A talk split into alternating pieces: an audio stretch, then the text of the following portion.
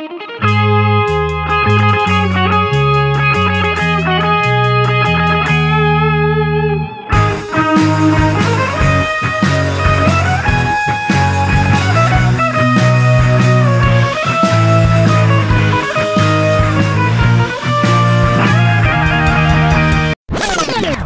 are. Here we are. We're here. Uh, I love our intro, man. That's it's definitely weird and awkward, but it's good. It's good. Great guest today. One of our uh, Hot shot Phil, man. Phil Lee, partner at Fieldfisher. Uh, you know, he, he called you eru- he calls you erudite, which I think is awesome because he's extremely erudite. So Man, you know the thing is like I because we come into this thing like not prepared. I mean, you've seen me when I teach; like it's a lot more methodical here. I'm just kind of like a ball of chaos, um, and I'm figuring out the questions as I go along. So I like ramble, but I feel like Phil's gonna be able to hang with me on this. I think that's the fun of it. And, you know, um, Phil, I love his approach, right? Because it's, it's, he, he will get into the practical with you, you Yeah. know, and he'll get into like, um, you know, well, what is your, he'll talk to your engineers, you know, what do you actually want to do? How do you want to accomplish this? And uh, he takes this, he takes a risk based approach, which I always tend to Oh, yeah. like, you know, with, Yeah. when, when you've got to got to bat something around with with an outside counsel he's the he's one of the few for sure to to get that really practical He's also he's also one of the few folks that like gets the American perspective and the European perspective, sort of like inherently, natively. Like he's Yeah. kind of, I mean, he's, he's a European guy, but you get my point. Like he kind of, he's been here, he's done that. He's Silicon Valley, like he Yep. he gets it. yeah and uh i mean he, he's he's he did spend time here although i think he probably i think he had that in him before, before. Yeah, you're probably right. It helps right but he had that in him before um if you So what's up with the, what, what's the video game theme today? tetris Tetris. Um, do you remember playing Tetris? Like, do you remember? yeah i played it on the game boy a lot Oh, I did play Tetris on the Game Boy. Yeah, Oh like- God, I do remember that. But le- less less on the uh the system Yeah, I played it on Nintendo. I mean, you get colors, you know, but like, I, I've never been a big. My sister loved Tetris, man, and I just like was like, I don't know, man. It was just like too two dimensional for me. But like, people love. yeah i mean thing. there's this there's the there's the there's the puzzle games you know and then there's the kind of like brute force games yeah, yeah. like like you ever play contra Of course, Contra is a brute force game of course, know man. like you're just like brute forcing your way through that game trying, trying to win it and know, we talked about zelda a bunch like puzzle game or like a thought thoughtful game um, and then to me there's like three categories there's like brute force there's sports which is its own category and then there's like puzzle-y kind of games Yeah, like or like adventure puzzles, right? Like you've got like Tetris being one extreme, and then like adventure puzzle, Mario, Zelda, whatever. Zelda, Um, it- Zelda and Mario took it to different levels, you know. Yeah, I, I as much as I love Zelda, I recognize like the Mario series. It has to be the best video game series ever. I know we're gonna talk about, we're gonna include both these, games, but I can't think of anything that comes close. Like as far as like everyone understanding what it is and having played it. Like, What's your What's your take on Wario? trash? yeah, that shit. It was ass. I remember when, Mario Kart came out, and That's and, and, and. Wario was in it, and I remember like doing a double take, being like, "Who the hell's Wario? Like, who- Who's this guy? Like, where's this guy coming from? Yeah, who's like, this evil twin?" what a I was even I was even like a little annoyed when they came out with Luigi. Yeah, I mean Luigi, like Super Mario Brothers one, I think Luigi was in it. Yeah, he was. You could like play with Luigi, and like In one, I don't think so. I think you could, man. I think I you think could decide if you were going to be Mario or Luigi, and play the whole game out as one or the other. I might be wrong, but like I feel fairly confident about it. Um, and then definitely Super Mario Brothers two, you could pick all these characters. Remember, Yeah. like all these different randos, be the princess or whatever. And then Super Mario Bros. three again, you could pick them both. But like, I know we got we're going on to Phil, but I will say one more thing about the Mario series. Mario Super Mario Brothers 2 is the most enigmatic video game that ever existed to me. Like it's actually a good game, but it's so weird. It's like the Super Mario Brothers team got really high and was like, let's make this weird. And they just did. Oh, but isn't that the creation of every video game? I mean, I have to like how do half these video games get created? I mean, there's a there's a there's a baked interpretation to every one of these games. I mean, how do you invent yeah. Legend of Zelda, you know? Yeah, I mean, Super Mario Brothers 2 is the CPRA of video games. like it's just like hot take. hot it's take. It's, it's like we, we we like what we did the first time. We're just gonna add this random confusion into the into the process and like let's just see how it goes. And we'll see. I mean, I oh, I love how, that take. Yeah, yeah. I wish we anyway, could. Anyway, all right, this is that's a Phil great... Tetris. Let's go talk about encyclopedias. All right, all right. Here it is.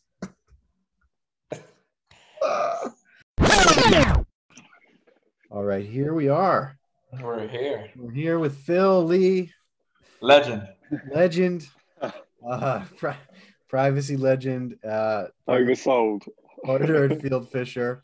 Um, you see that encyclopedia in the background? Looking good. Looking good. Vintage. Yeah. Phil, what it's, year is that? Is that a Britannica?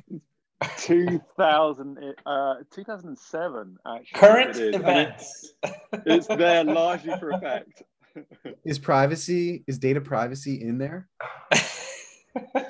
no, I don't think data privacy was invented by that stage. So, no, it, it won't be in there.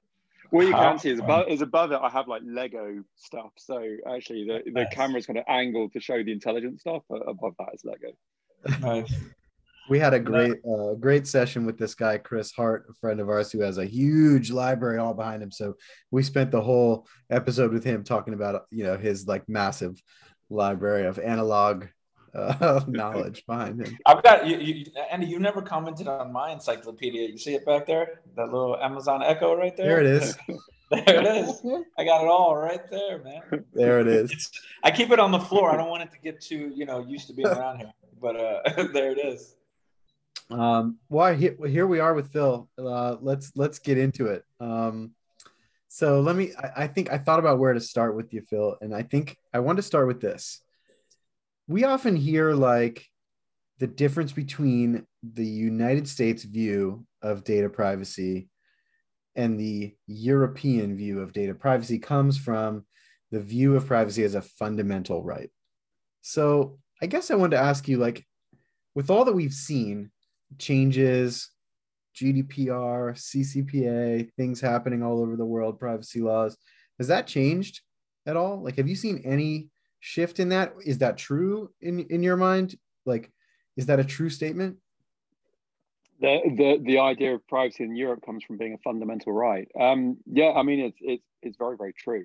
Uh, I, you know, when I first moved out to the valley years ago, I it was a way I used to kind of try and introduce the topic to a lot of the US counsel that I was talking to because uh, you know at the time the GDPR had only just been proposed and uh, you know there was a lot of there's a lot of I don't even say resistance, but there's a lack of education, I guess, amongst some of the people I was speaking to about what the GDPR was and how seriously the Europeans were going to take it. And the way I used to try and explain it to people was that, um, you know, I'd say, look, you know, imagine how you guys feel about the Second Amendment, right? You know, don't whatever side of the debate you're on, it doesn't matter whether you're pro guns, anti guns, whatever. But the point is that everybody has a view about it and they feel strongly about it and that's kind of how it is in Europe, you know, and more so in some countries perhaps than others, but it is a very strongly, deeply held belief. And I think all of the kind of, you know, the regulation, the law, the the court decisions in particular that you're seeing um, more recently, they're all coming from that kind of origin of it being a fundamental right and needing to be protected at all costs. When you worked in Silicon Valley, did you think that? Did you get the sense that people viewed it as a commodity? Data. Um, well, you know, there's that old kind of adage about data being the new oil, which is a bit of a tired cliche now. But um, uh, you know, yeah, it, it's kind of I find it really hard to answer. Actually, I, I like I grew up. My dad was a database programmer, and so from my earliest memory, I just kind of remember talking with data about my dad, and he made a very successful career out of it. And and you know, and, and I saw him get busier and busier, and databases get bigger and bigger and bigger, and and I just kind of remember thinking, you know, it just kind of seemed to me that data was really, really important, and um, and that there's a lot of value to be derived from it. But you know, some of the things that were going on were getting more and more intrusive, and there was a kind of a balance to be struck between monetization and privacy. And uh, you know, going out to the valley. Um, for me originally it was a bit like being a kid in a candy store because you know i kind of arrived out there and you know i, I came i grew up in sort of rural suffolk in the uk and uh, you know, and then suddenly I, I kind of landed out in Silicon Valley, and, and and it was as far removed from my upbringing as anything I could imagine. You know, I was kind of going driving down the road and seeing Google self-driving cars, or uh, you know, going around the local shopping mall in Palo Alto and seeing these kind of robot security guard type things there, and it was it was just fantastic. And and I've I you know I've always kind of sat somewhere in that kind of crossroads of being half excited by what we can do with data and half terrified by it, and uh, I think um, you know, uh, yeah, there was, you know, the technology I saw out in the valley, there's a real sense there was some amazing stuff you could do with it. Uh, there perhaps wasn't quite the same level of understanding about the need to protect it, but I think that that has really evolved over time. Yeah. Do you think uh, so? Sticking with the like question of like fundamental right and privacy, and I like your analogy to the Second Amendment. I actually think, and the analogy I've made in the past is like the sanctity of privacy as a fundamental right in Europe is very close to like the American view on the First Amendment, which is mm. if you go to an American, all Americans, okay, and you're like, you can't say that, you're going to get immediate resistance. Think about where I work. Freedom of speech is all over, like like people perception of freedom of speech is so absolute that it's gone into the realm of like a privately owned business creating a venue for you to speak on and people feeling like any control over that discussion or their ability to express whatever they want is an infringement on their fundamental right. This is a very American centric point of view, which I, to be honest, I'm uh, uh, like I'm uh, an adherent to. Like I'm really adamant that like intellectual freedom requires the ability for me to say whatever I want. Um, that doesn't extend though into you know making threats or or being hostile or being hateful or or you know uh, propagating violence or whatever. So there are limits that Americans also understand about the uh, absoluteness of freedom of speech. What's Europeans' point of view on the limits of the fundamental right to privacy? Because I never hear a lot of talk about like where that line ends. If you have, and I'll give one more example. Most Americans understand that as part of their ability to exercise free speech, they can't scream fire in a movie theater. Like it doesn't go that far right? Um, and so, where does the European point of view on privacy uh, draw the line, if that makes sense? Yeah, it's. I mean, I, I guess to kind of play off your analogy, I mean, you say most Americans understand that, but I think equally there are certainly those that don't. From from my experience, you know, maybe some former occupants of the White House being an example of that. I think this the same's kind of true in Europe in that um, you know, I've, there's a large, uh, there's a large, you know, swathe of people who kind of understand that, you know, being part of a functioning society involves actually contributing a certain level of data about yourself and understanding that that data will be used. I mean, if you just think about data that governments necessarily hold on you for, I don't know, for social security, for healthcare, for any of those kinds of things that you know that go on. Um, but you know, equally at the, at the extremes, you have people, you know, on both sides who think that you know one half thinks that uh, you know privacy is dead and data should just be used freely and you know what is all this data protection nonsense about? And then you have you know uh, another cohort of people who kind of think that um, you know uh, that your privacy is is an abs- is, is absolute and that you know you should be able to kind of function without ever giving away anything about yourself or without anybody ever knowing any kind of data about you. And you know i i, I guess sort of in earlier years of my career, I used to be quite, um, I don't know, distraught that people held, kind of held those views because it seemed to be unrealistic and it didn't seem to be, to be, uh, you know, kind of really reflecting the way that societies and economies and people work. Um, but you know, nowadays, I guess my sort of view has changed a little bit, which is that I think almost you need those extreme viewpoints arguing it out because that's where you arrive at a sensible answer in the middle and I'm not saying we necessarily have arrived at a sensible answer in the middle on all of this stuff right now. I think we're still figuring it out, but I think you need the uh, you need the edge cases arguing it to to to work out what the middle should be. What what else is what's also interesting to me, and I I really want to focus on the, the European point of view of things, is like in America, a large percent of the population also has pretty fundamental distrust of government, right? Like half of Americans prefer government be out of their lives. The other half also have some notions of like liberalism and the meaning of like agency and autonomy and the government not interfering in your affairs. In Europe,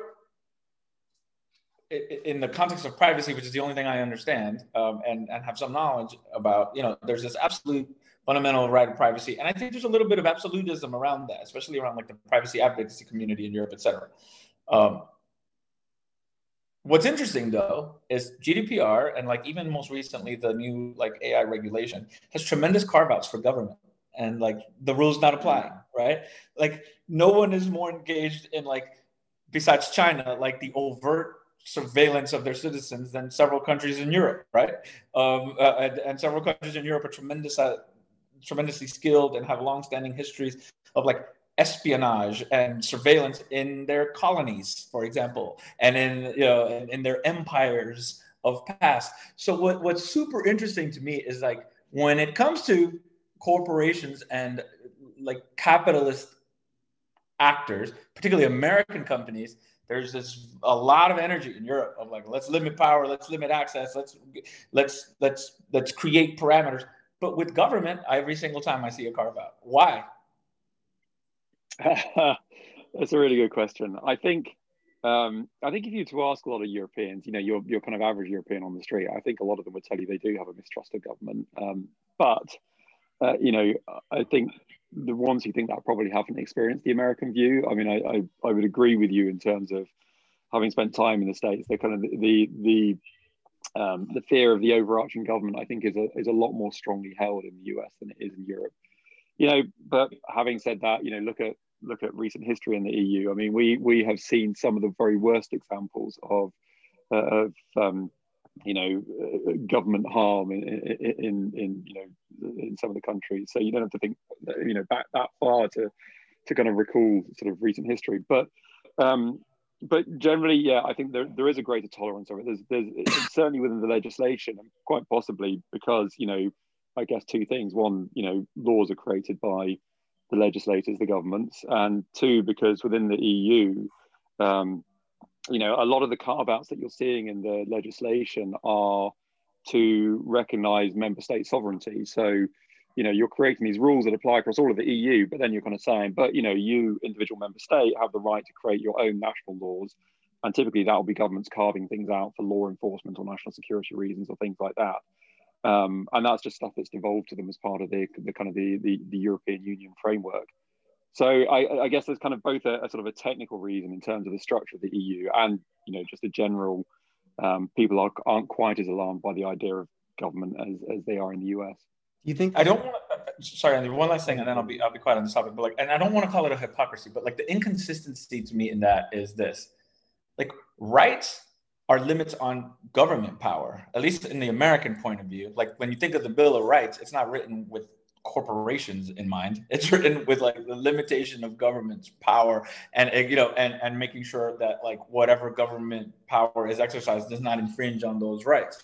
Um, I don't know enough about like European like civil you know fundamental rights history to speak intelligently about like how the continent or the individual member states think about individual rights and who those rights impose limits on. In the American view, it's very much on government first, then everyone else. Is it the same in Europe? Because I really have struggled understanding the notion that like privacy is a fundamental right. We're going to enforce it the most on the private sector. The private sector, at least until now, neither has the power to take my life like the government does, um, or imprison me like the government does, or remove me from the country like the government does, or you know, sanction me like the government does, right? Like Facebook but, and Google, but, but yet can't do these things, right? But they can send you a targeted ad for shoes, Pedro. Yeah, that's a big deal, man. Got to stop that. Right? So, like, I mean, it, it, like that's the part where I'm like, I, I, I'm all for like, you know, if you're a privacy fundamentalist, eh, fundamentalist is a strong word, but if you're a, a, a passionate privacy advocate, but like the applicability of it un, in an unbalanced way, more focused on like the commercial uses of data versus like the very dangerous government uses of data, just surprises me every time. Well, I, you know, I'm I'm in danger of, of you being too erudite for me, and, and maybe I'm getting out of my depth. But I think the, um, uh, I mean, I guess there are, there are a few points there. I mean, firstly, I don't want to give the impression that, that governments just get a free pass under European privacy laws. They don't. You know, the, the GDPR applies to public authorities in the same way that it applies to corporations. Yes, there are certain exemptions. In some ways, there are things that are more restrictive on government than they are under than they are in private corporations. So, you take, for example, reliance on legitimate interest. It's almost impossible for a government to do that. Whereas, um, you know, the kind of the public interest ground under the GDPR uh, you know, it exists for governments, but you have to demonstrate there's a public interest that is legislated for under European or member state law. And then I guess the argument would go that for that public interest to exist, you would have to have the legislation be passed through a democratic process by representatives of the people. And so there is that kind of check and balance there. I suppose on, in, when you get to issues like sort of imprisoning people or taking people's life, then that is why we, uh, you know, are meant to have an independent judiciary who serves as the check and balance on government. And you know, I guess those would be the arguments that people would put forward in terms of. Um, uh, you know, not wanting to give, as I say, not wanting to give the impression that the government just has a free run of people's data because they don't. Can you imagine if Facebook put up, and I'm using Facebook as an example, but it could be Snapchat, Google, whatever. For no apparent reason whatsoever. If Facebook filled London with cameras, like you know, like, I just think we like we're outrageous, right? Like New York City's filled with like you know surveillance cameras that Google runs to like you know for marketing purposes. It would freak the world out. But then go to London or New York City oh. or Paris, right? Like it's just it's there's there, there's something there's, there's something personally challenging with the mentality that a company is profiting, and so that's the government. You're you're not wrong, and you know Phil's uh, points about the limitations are interesting to note. There is something personally, just personally unsettling about the feeling that my data is used by a corporation, you know, to to line their line their coffers. If you're, you know, sort of taking an advocacy bent there, um, and not, and, and you know, those those advocates often ignore the kind of free free content, free internet, you know, um, benefits that are there for them and that's always been an interesting one to me when you talk about you know pe- people attacking the cookie or or or you know where we land on sort of fundamental you know internet access to internet content rights. It's it's an interesting discussion. I think it's deeply personal. Yeah i mean i, I think uh, i mean this is probably the most intellectual privacy conversation i've had in quite a while but I, I think you know, on the surveillance cameras in London, of course, you know, the UK does have a, a, surveillance commissioner separate from the information commissioner, and you know, their responsibility is to manage, you know, the, the kind of use of cameras in public places. So, so we, we do have, you know, a, a, a, um, a regulator that is kind of responsible for that. But I guess to your point, Andy, the other issue is that, you know, the the view is that when when you have a government, there's a kind of social contract between you and the government in that you know there are certain elements of your privacy that you are trading away for things in return like you know maybe social benefits or maybe you know safety and security and all those kinds of things which aren't things that private government that private corporations generally provide you. And the kind of the, the feeling that you are using things where corporations are you know maybe tracking you or whatever without you being aware of it without you having control over it that's what where, where people get upset. Um, the internet point is kind of an interesting one because you're absolutely right you know a lot of people benefit from from a you know a free internet. Largely, they do that by virtue of the advertising that takes place on that. I think you know in the mindset of a lot of people though the, the internet's become like a utility it's almost yeah. become like a kind of a public service and that's maybe where the lines get a bit blurred when did you know phil like that that trying to figure out the best way to put like when did you know that this data privacy thing would would get give you the sense the like the amount of job security that you have now?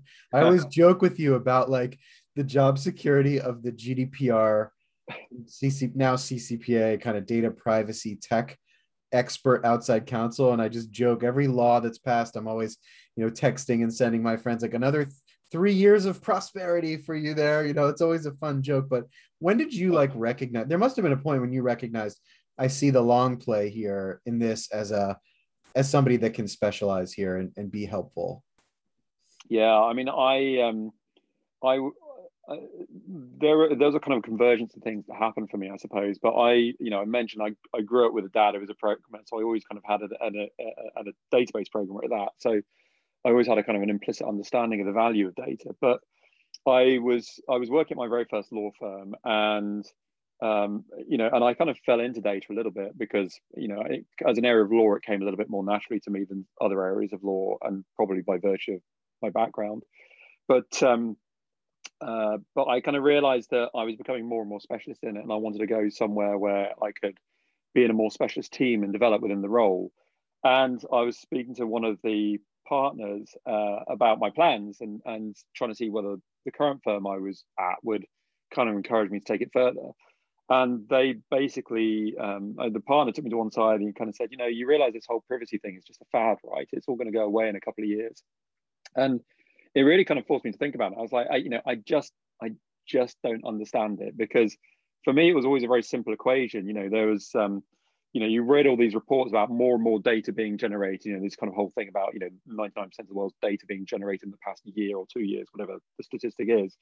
And so I saw more data being generated, and people only bother to generate something if it has a value. And typically, when something has a value, people try to monetize it and when when they try to monetize it regulators typically step in and when regulators step in you know legislation and guidance and all that stuff gets created so it just felt to me that as there was going to be more data there'll be more regulation the area of law would be pretty secure so so it felt like a safe bet and the only surprise to me really was that kind of at the time other people didn't see that um, but I was lucky, you know, I joined I joined Fieldfisher, which at the time did see that, and I joined a very specialist team, and and um, was kind of able to develop here. But uh, but yeah, I you know I guess it was that I never really saw it as anything that complicated or surprising, perhaps the way some others did. Did that partner ever approach you and later and from that other firm and say like, "Hey Phil, good call"? They they once were tried tried to recruit me back, but no. I ah, there you go. that was so good. That's so that's so. Um, I think at a, at a in my first law firm, I would not have thought independently necessarily enough to to kind of go off and but obviously you know you you felt the support from Fieldfisher to go do that which is interesting but I wouldn't have it's cool to me that you thought about it that way because I don't think I would have now I might but not back then you know uh, you, you, know, honestly, I, it makes it sound like it was a great strategic decision on my part. You know, half of the half of the things I've done have been, well, not even half. Most of the things I've done have been pure random luck but it but that one that one did just seem to me like a, a fairly safe bet at the time. I'm sure after some time staring out at the river, reflecting, you got to the right decision. Uh, you're never going to let me live that down. you don't know this, but a news a news outfit did a story on Phil, and and that he was comment you know commenting, and they just had this visual of him thinking about like staring out wistfully at the river, thinking about privacy. I've, I've I just think it's the funniest thing ever that they I, I was t- the funny thing was I was doing that interview and they said okay now we just need to get some shots of you over by the river. And I was like yeah sorry what? And they were like just stand here and look across the river. So that's what I did and they filmed it and then they you know made me look like I was some sort of great thinker or whatever but uh, privacy privacy meditations in nature Privacy Nostradamus, Phil Lee. Yeah, what the hell is that shit about? That's awesome. Um, Phil, let me ask you, like, a, uh, since we're being a little philosophical, I want to bring some substance into the philosophical talk. Andy and I have been back and forth on text, and I think you're in the group. I don't know which text group we've been talking about this, but I've been ranting about dark patterns for like 48 hours, right? And like my view on like how we're framing what a dark pattern is. Yeah, will you, right? Will you, tee up, will you tee up what it is? Because I don't think like everybody, most people know. So yeah, it's a well, pretty out of the moment. Yeah, I was gonna say I don't think I've been on that text group, so I probably need okay, you to tee it up for me as well. I mean, look, like a dark pattern is basically like using prompts and user choices that aren't complete or nudge people to behave a certain way, and like do come out to a desired outcome, right? Like and that's like a super basic explanation of what a dark pattern is. Like getting people to do what you want them to do, even if that's not what they would otherwise do, right? Via prompts and text and whatever. Like, for example, like if I select no, I don't want to see ads, and every 10 seconds I get a pop up that says, "Do you want ads to turn back ads, ads back on? Do you want to turn ads back on, Pedro? Do you want to turn ads back on?" That's a dark pattern, right? Is, is, is advertising retargeting a dark pattern? Well, here's my question about that: Is telling the truth ever a dark pattern? Like, is saying to someone the truth as you see it, right? Like, if you click no, then X will happen or may happen. Like, it's where the boundaries of what a dark pattern is, I guess is my question. I don't know. I, I want to hear from Phil, but I just want one comment. Like, it's such a ludicrous, in some ways, such a ludicrous idea to me because as people who write privacy policies for a living, like, of course, there's a way in which you want to craft a privacy policy and you want to disclose things and you want to say things in certain ways and you want to talk about things and you want to I don't know, like there's there's different ways to write stuff. So is that a dark pattern or is that me like disclosing something or talking about something in a way that I hope will land a certain way for people? But I think that for something to be a dark pattern, I, I really believe this. Like it has to trick you. Like it, it has to be intended to trick, not to like influence. At least that's my personal view. Like if I'm tricking Andy into doing something, um, that's to me a clear dark pattern. If I'm working really hard to influence Andy to make the choice I want him to make, that's annoying. But I don't know that that's a dark pattern. But I could be wrong. Yeah, I don't. I don't know that I would agree. Um, I mean, just from what you're explaining, I guess, you know, yes, if you're tricking people, that's clearly wrong. If, but uh, you know, you imagine scenarios where you're doing something because you know it benefits you, but it disadvantages the person you're trying to persuade to do something. I mean, I take forget the internet, forget data processing for a second, but just if you were just to do that to another human being, you wouldn't see that as good, you know, as good behavior towards somebody. Um, so I, you know, I, I think a lot of you know if we're sort of talking about situations like you know do we nudge people towards accepting ads because you know we can then say we provide you with free access to the website to accept ads and if you don't accept ads that uh, you know that we can no longer provide you with access to the website. Um, you know i guess the you know that maybe that's the truth. I don't know but i guess there's another question to be asked which is that even if it is the truth is that the way you should be functioning and you know, if you can get the if you can get the the revenue that you need from a certain proportion of users who do accept advertising, does it follow from that that you should still you know still allow access for those who don't accept advertising? I mean, I, I you know I, I don't know that. It, I, I, we're straying, I suppose, a bit into ethics and what is the rights and wrongs of these things. Um, you know, and, and I guess maybe what you're getting at, Pedro, is that the perhaps the way that data protection law has evolved over the past sort of 20 years or so has been that it kind of started off, I think, when I started practicing at least, it started off as a very kind of formulaic black and white approach to these issues where you would say, you know, is it allowed in the text of the law? You know, yes, if so, we, we can get away with it, even if some of the behaviors we think aren't necessarily positive behaviors, you know, it's allowed by law and therefore we'll do it.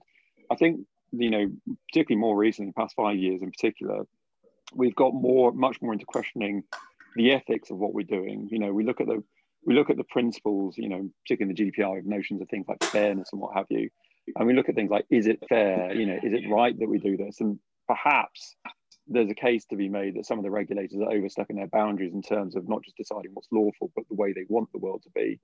But you know, sometimes I think you also have to be asking those questions about, you know, what is the right thing to do? What is what is the proper thing to do, and not just what can we do? Yeah, and, and and and I appreciate that. And you know, to be clear, like when I say trick, like I mean that to me that's like a broad concept that includes a lot of things, like you know, like bait and switch and misdirection and like deception. Like all of that to me is like trickery, right? Like um, it's getting people to behave in ways that you desire that may annoy them or not be in their best interest. Um, you know, like one of the things that I saw tweeted yesterday was like, you know, like the, the New York Times like Roach Motel approach, which is like once you're in subscribed. It's almost impossible to get out, right? The Roach Motel, right? And so that's a dark pattern. Like if you make it easy to join and impossible to leave, at some point I think it becomes, you know, a dark pattern. But it's not like if the New York, if I hit unsubscribe to New York Times and they said, "Are you sure? Here's the value of the New York Times. Here's what you get for five bucks or twenty bucks or whatever it is."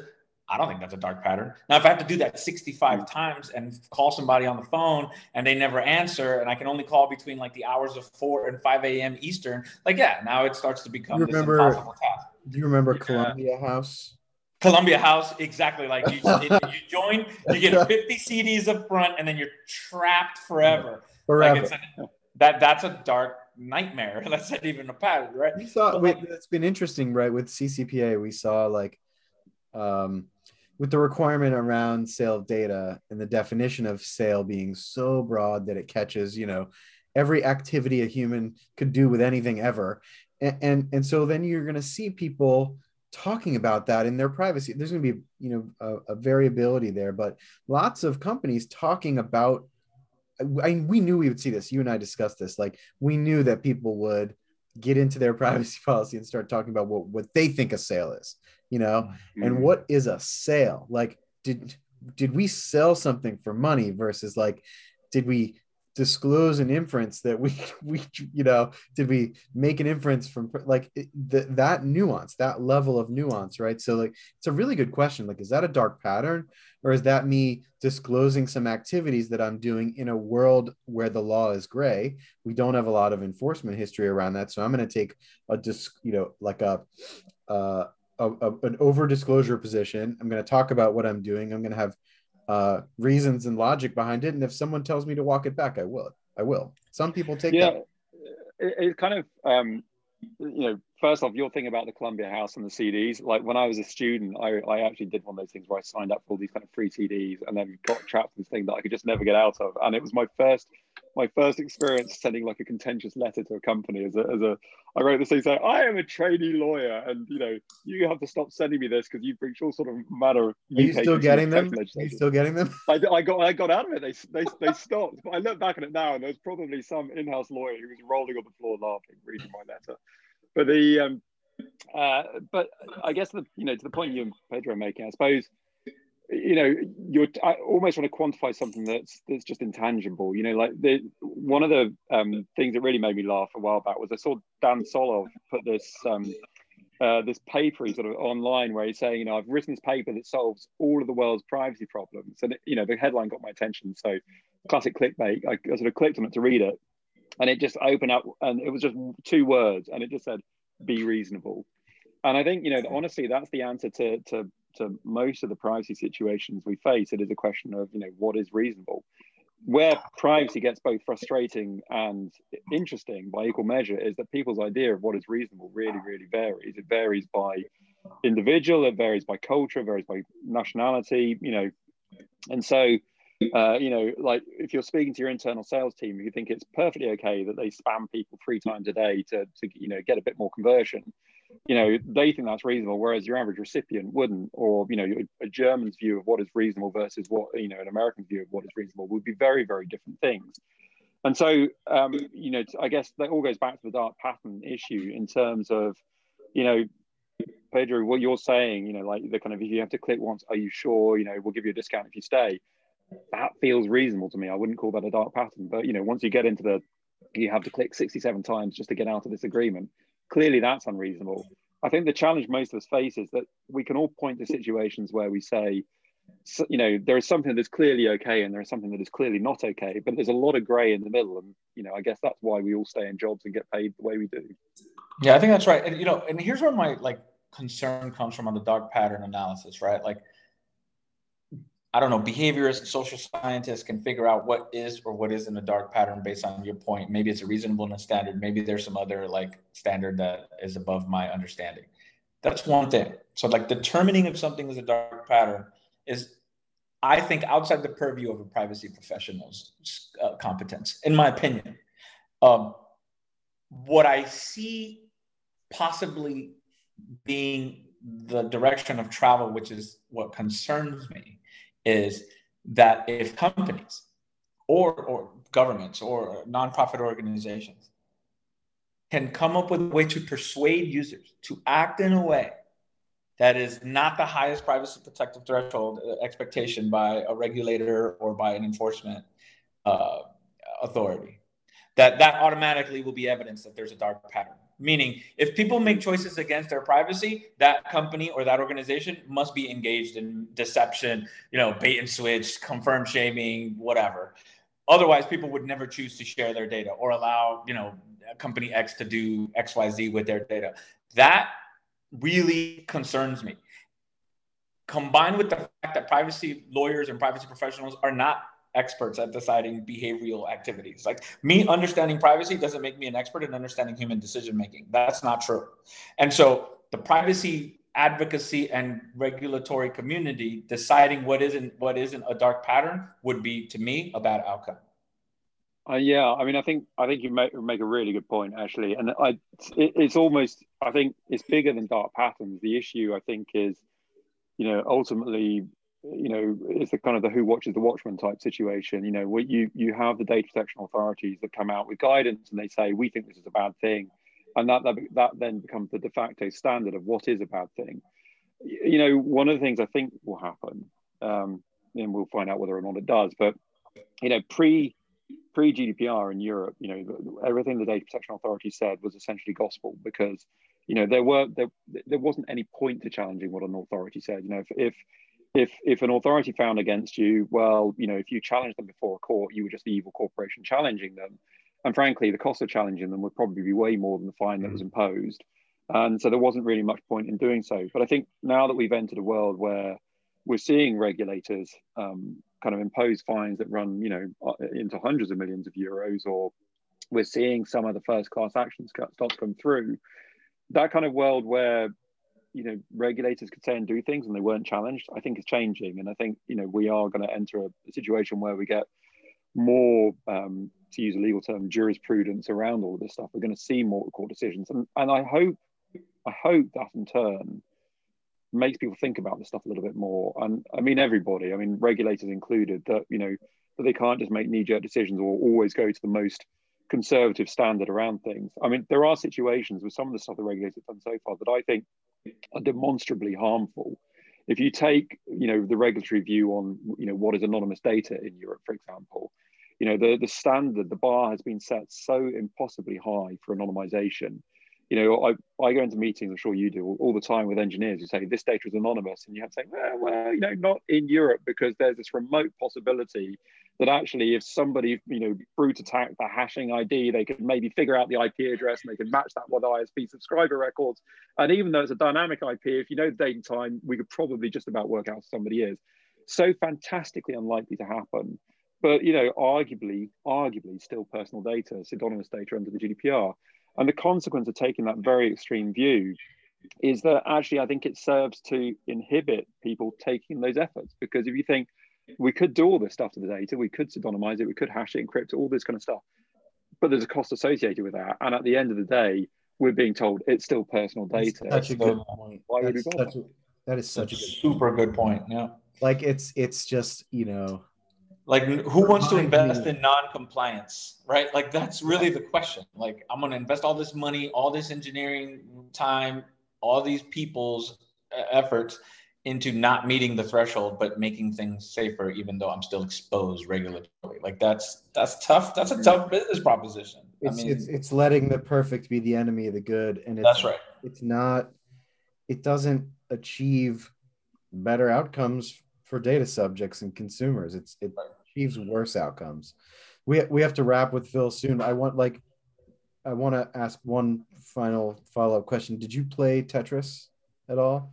We use Tetris as Tetris. the as the theme of this because it feels like there's so many pieces and flips and and pieces flipping. Did you play? Pedro has strong views on Tetris, but did you play Tetris? yeah, I, I, love Tetris. That that whole theme tune, the whole da, da, da, da, da, da, I loved it. Pedro, what do you what do you think about Tetris? It sucks. it's like it's Candy Crush, man. like, I, I, just don't like games where things are falling. like it's just a simple. No, but I get the appeal of Tetris. I mean, it's a puzzle, right? Like it's it, it's a it's a time pressured puzzle in a way. It's kind I'm, of I'm with you in the sense that I liked Tetris, but I always liked the the game puzzle better, like Legend of Zelda, where you had to stuff. Yeah. solve something within the context of a game. Do you know mm-hmm. I have never played Zelda? I'm so Oh. embarrassed to admit it because I love video games, but I've never played Zelda. Oh man, it like uh, it, Zelda's top like Ocarina of Time, which is one of the Zelda versions. Nintendo 64 is the best video game I've ever played. It was it was unbelievable. But uh, Uh, Zelda. yeah, I mean it's a very privacy centric. Everybody wears like hoods and things. You don't really know who's who.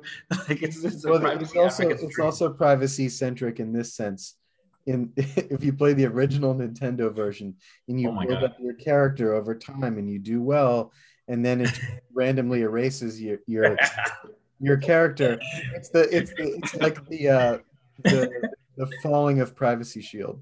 yeah, yeah. You did all this shit. You know, you worked on it for weeks. You got all the bells and whistles on you uh-huh. know your guy, and then it's just gone. Yep. It's just literally just gone. It's all just gone. Yeah. Nintendo, Nintendo. European Court of Justice just takes it away. yeah, yeah, yeah. Bill, thanks for hanging out with us, man. All right. no, thank you very much for having me. All right. I, I sort of I feel like the kid who's been invited to the cool party. So thank Great you. Oh, man. We- We can't wait to see you in person. Uh, next time we really want to discuss like you know volume uh, 51 of your Britannica collection. Let's just see what's in there. Let's just see what happens. Uh, I'll, I will tell you, and then you can compare the answer on Alexa and see what. see I really want to do an match up. episode on dinosaurs, and I think we should use Phil's encyclopedia